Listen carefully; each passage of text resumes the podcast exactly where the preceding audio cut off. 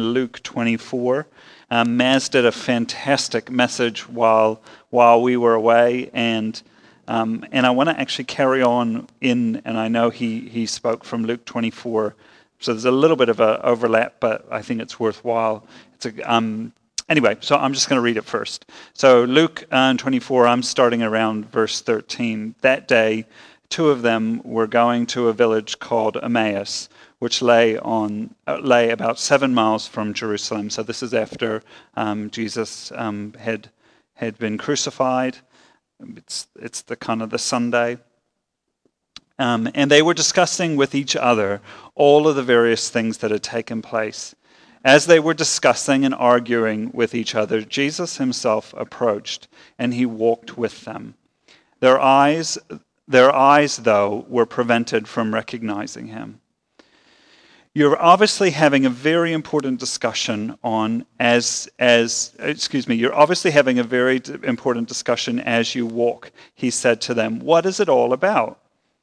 They stood still a picture of gloom. Then one of them um, Cleopas or Cleopas um, by name answered him, You must be the only one in Jerusalem, he said, who doesn't know what has been going on here over the last few days. What things? Jesus asked. It's all to do with Jesus of Nazareth, they said. He was a prophet. He acted with power and he spoke with power before God and all of the people. Our chief priests and rulers handed him over to be condemned to death, and they crucified him. But we were hoping that he was going to redeem Israel. And now, what with all of this, it's the third day since all of this has happened. But some women from our group have astonished us. Women still astonish us, men, don't they? They went to the tomb very early this morning and they didn't find his body. They came back saying that they had seen a vision of angels who said that he was alive. Some of the folks with us went off to the tomb and found it just as the women had said, but they didn't see him. You are so senseless, he said to them so slow in your hearts to believe all of the things that the prophets said to you. Don't you see? This is what had to happen. The Messiah had to suffer and then come into his glory. So he began with Moses and with all of the prophets. He explained to them the things about himself throughout the entire scriptures. And I think Maz said last week, which I echo, is wouldn't that have been an incredible message to hear? Like, wow. Verse 28 They drew near to the village where they were headed. Jesus gave the impression that he was going on further, but they urged him strongly to stay. Stay with us, they said. It is, near, it is nearly evening, and the day is almost gone. And so he went in and he stayed with them. As he was sitting at the table with them, he took bread and he gave thanks. He broke it and gave it to them. And then their eyes were opened, and they recognized him, and he vanished from their sight. They said to each other, Do you remember how our hearts were burning inside of us as he talked with us on the road, as he opened up the Bible in front of us? And they got up from where they were and they went back to Jerusalem. And they found the eleven and the people that were gathered with them. And they said to them, The Lord really has risen. He has appeared to Simon.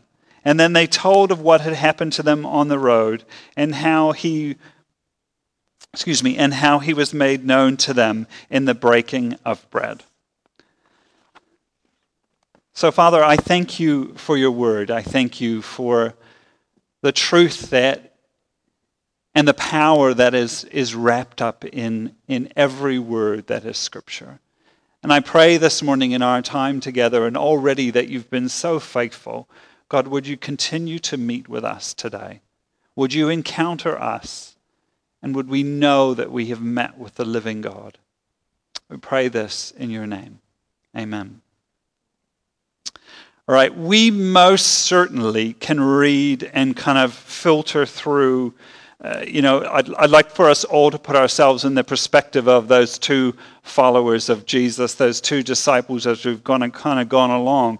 But it's really hard for us, 2,000 plus years later, um, not to sort of view it all with the benefit of hindsight. You know, like in those moments, walking along the road, the, the disappointment, the arguing, the, the gloom that they felt, you know, we all know that, oh, just hold on, you know, hold on, this is going to get really good for you really soon. Like, you know, you're going to you're going to see stuff that's going to make the hair on the back of your neck stand up. Like this is it's all going to work out. Like so we read all of it with this this wonderful sense of of context and of hindsight. You know, it was just a couple of weeks ago that we celebrated and we read through um, Luke 19, where, where Jesus, Palm Sunday, where, where lots of followers of Jesus, all of the um, people had, or excuse me, in Jerusalem were celebrating and they were, and they were crying out, you know, that blessed is he who comes in the name of the Lord. You know, remember that? And, and Jesus had come in to Jerusalem. This is just a couple of weeks ago.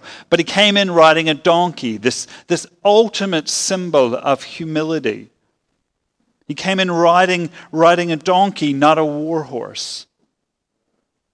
You know, Jesus was coming not, not from a place of, of political or of economic or of military power.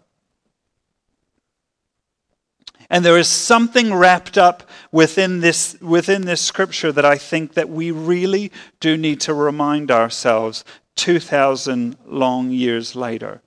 There's an important message that we, we can grab hold of, that we need to take with us. There's something incredibly relevant and, and such a needed encouragement for us as we follow Jesus. So, wherever you're at on this journey of following Jesus, if you're not even sure that you are yet or not, this will be an incredible message that you need to take with you. And if you've been a follower of Jesus for a really, really long time, I, this, is, this is so important for us to take with us. And is that as we follow Jesus through this life, there are inevitably luggage or baggage that we pick up along our way, which is the things, the way life should be. You think about it, like, like as just right now in your life, there are, there, are, there are things that we carry with us through this life that are, are just those unspoken things. This is the way life should be.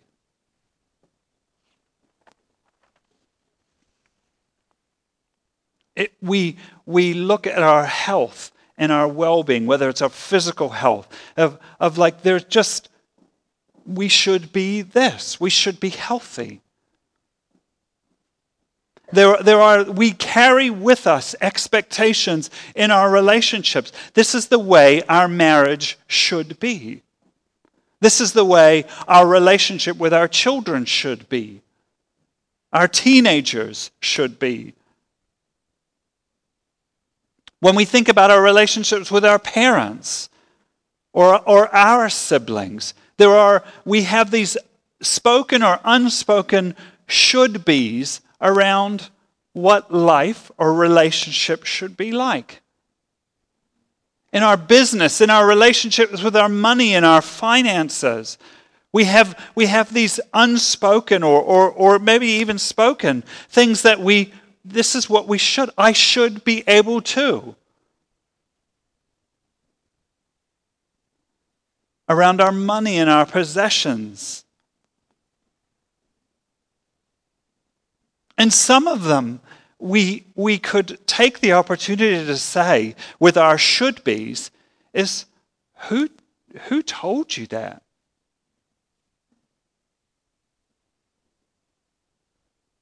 Like some of them, we, we actually have to get back to the very root and say, who, who told you that's the way it should be?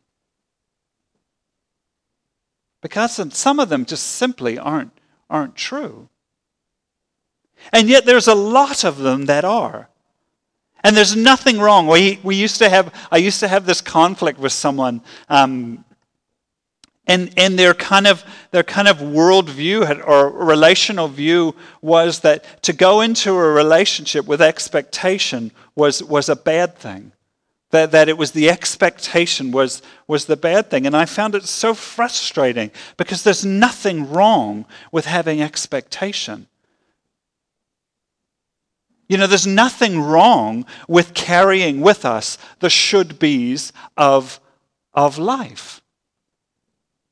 That's what those two disciples were doing. That's what they were arguing about. That's what they were discussing was all of the should be's that they had from following this man Jesus, who they saw raise people from the dead, who they saw clean leprosy from bodies, who they saw speak with power and do all of these things, and who invited them to have should be's. Think of Jesus teaching on the kingdom of God in Matthew. Like Jesus, he spent his time, there, all of those years of saying, This is what the kingdom of God is like.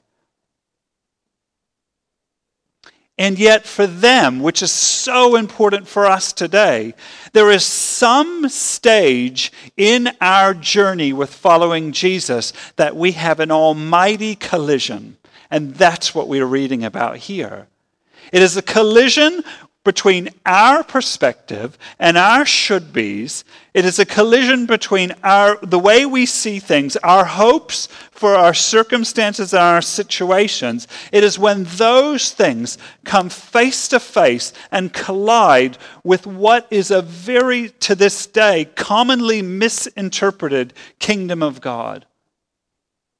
You know, we have the perspective of knowing that the cross was the ultimate crescendo in all of eternity, but it didn't look like it then. It looked like a colossal, absolute waste of time, a complete defeat.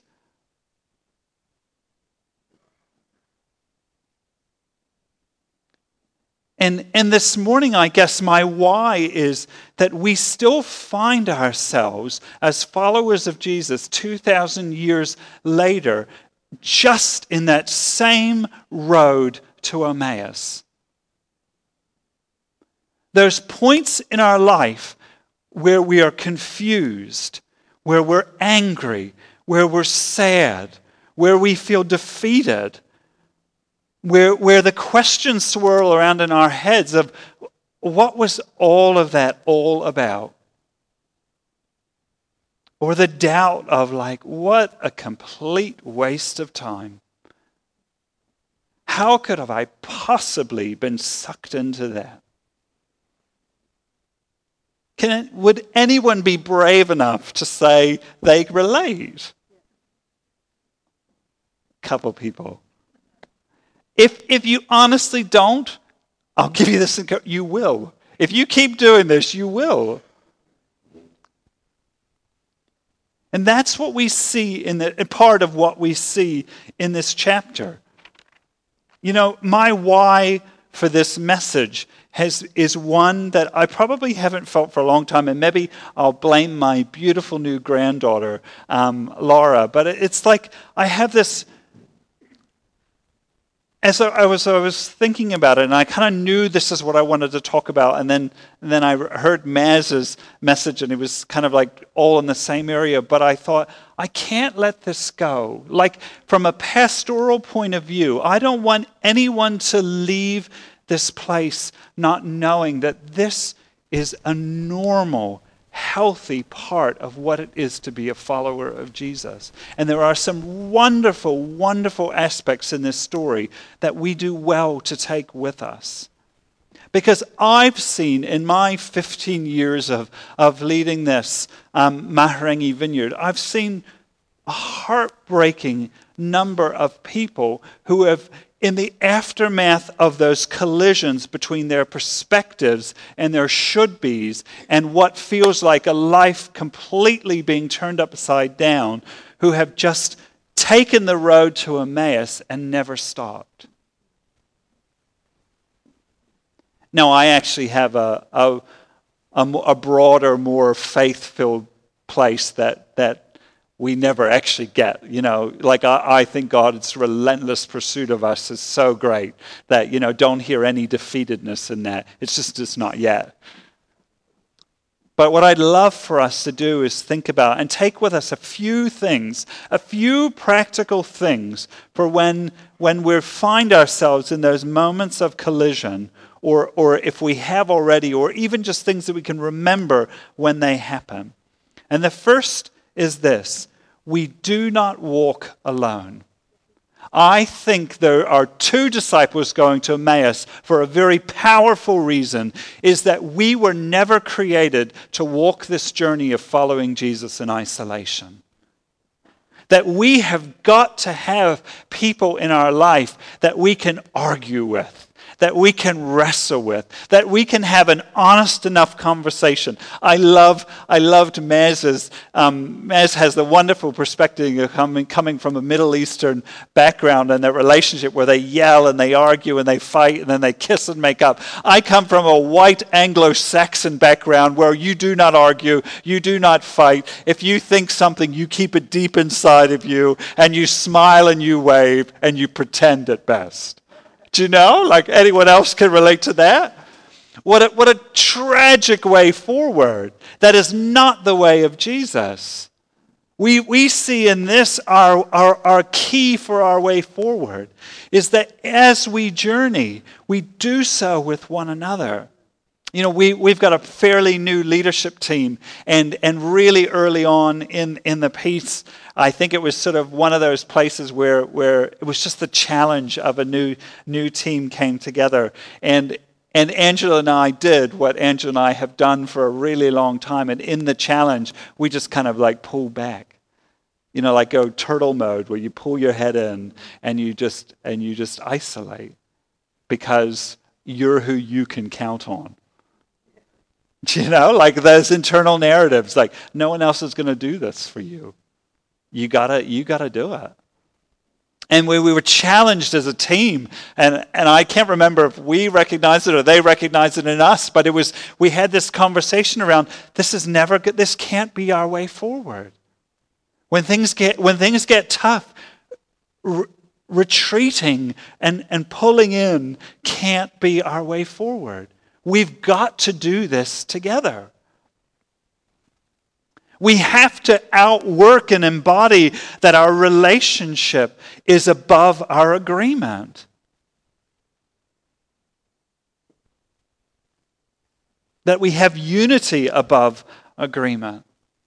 I mean, I don't know if it's too soon to use um, vaccination status as a sermon analogy, but I'm going to be brave enough to go there. I can remember, and, these guys will know it too. Like, like we, we formed this team just before that thing called COVID, and then it all kind of worked out. And then we were sort of finding ourselves in around a conversation that, that literally half of our team chose to get vaccinated and half didn't. And I'll be honest, I thought, what have you done, Lyndon? You absolute moron. This is going to be a nightmare. And yet, as we held on to relationship above decisions, above agreement, we have never been more in, in, in a more healthy place as a team. I think it's an incredible example of what we see in these two disciples journeying together through the difficulties of life. Journeying honestly and vulnerably with someone else. That's our first thing. Our second is this is that Jesus' desire and, and his practice is, is to walk with us through our disappointment, is to walk with us through, through those collision moments where we're faced with the harsh reality of our should be's that have t- seemingly haven't turned out to work the way we thought they would. I love that it's Jesus who invited the disciples to share with him their perspective. Can I say to us, as followers of Jesus, I think we too often forget that Jesus actually cares about how you see the world. We think we have to come to Jesus and put our best foot forward, you know, to tidy ourselves up, not bring the real us to, to, to Him. But, but, but bring the, the Jesus we think He, or the, the us, the version of us we think He wants us to bring. And yet we don't see that in this story. We see a Jesus who says, Tell me about it. What's been going on? And then he lets them. He lets them just say it all. Like let it all hang out. I think we need to we need to be reminded that we are invited by Jesus to give him our everything. Our good, our bad, our ugly. Jesus wants to know your doubt. Like, like honestly, he wants you to verbalize your disappointment. And then the hope that we have in this story and in Scripture is that He loves us too much to just leave it at that.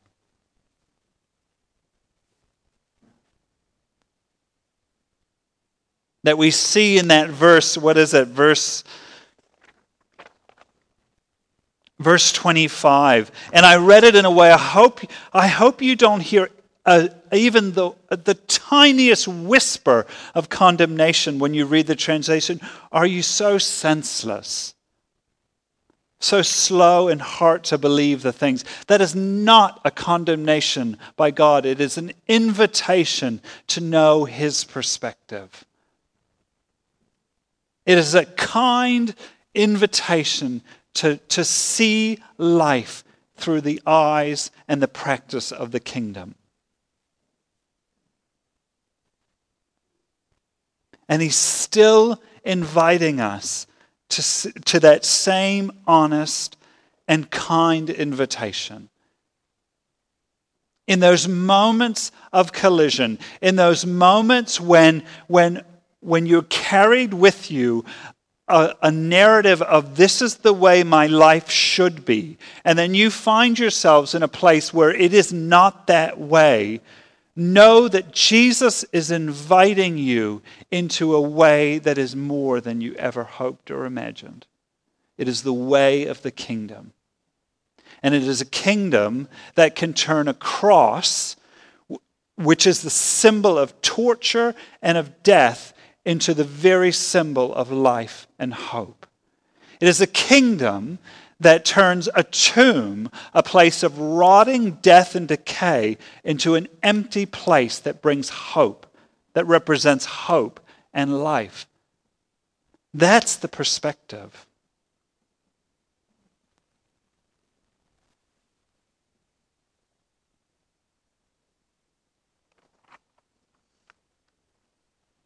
And then I want to just finish with this. I love that it was at the table that their eyes were opened. And so it says, as they sat down at the table, he sat with them and he took some bread and he gave thanks. He broke it and he gave it to them. You know, there, there probably really was um, kind of like a muscle memory thing. Think of, think of all of the times that they would have actually seen with their own eyes Jesus taking bread and breaking it. Maybe he broke it from top to bottom or left to right or who knows. There would have been something, I think, more than more, you know, something physical about the act of, of breaking the bread. That, that in that act, that through the Holy Spirit, their eyes were open and they recognized him. Can I say from for us 2,000 years later that we never stop coming to the table? That we never stop communing with Jesus. That we never stop breaking bread and drinking from his cup. That there is something so powerful in that act. That, that no matter how many times we've done it, there is still more to the breaking of bread. I love, you know, no great information. N.T. Wright is one of my favorite um, authors, one of my favorite theologians, and he he writes um, has an incredible perspective in this. That he writes as he as he broke the bread and he gave it to them, their eyes were opened. And in the Greek, which is where, where originally this um, would have been, um, Luke would have been written, um, it is the same echoes of way back in the beginning of Scripture in Genesis 3, where Eve took the fruit and she, she bit it and she gave it to Adam.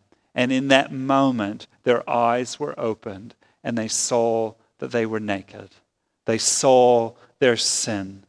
And, then, and that was the start of a story of generation after generation of pain, of brokenness, of, of disappointment, of murder, of sin, of all of the hardship of humanity.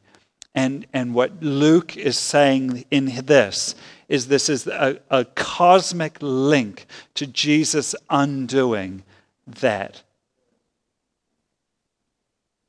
That this is more than just two disciples. That, that in the breaking of this bread, in, in the, their eyes being opened, it is, it is a link back to a healing that can never be undone. That it's a restoration that can never, that sin can never overcome it. It's again, it's like the invitation that we just had today that, that the work of Jesus breaks things that can never, that, you know, that, that, that can never stand in his presence. This is an echo of a healing that was intended from the very beginning.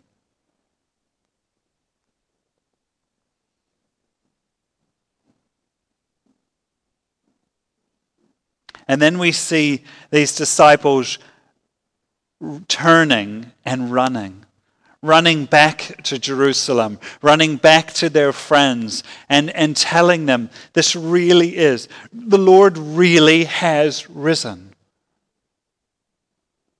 we have with us a model that as we as we have those encounters in life those collisions of life where we are completely confronted by our perspective and the perspective of God's kingdom we have an invitation that in those moments we can take them we can turn and we can be the very voice that reminds others that Jesus really is who he says he is that God's kingdom really is coming, that his will is really being done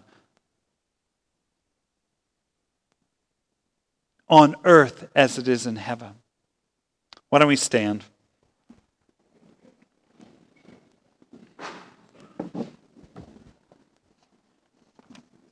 So I hope this morning that you are encouraged.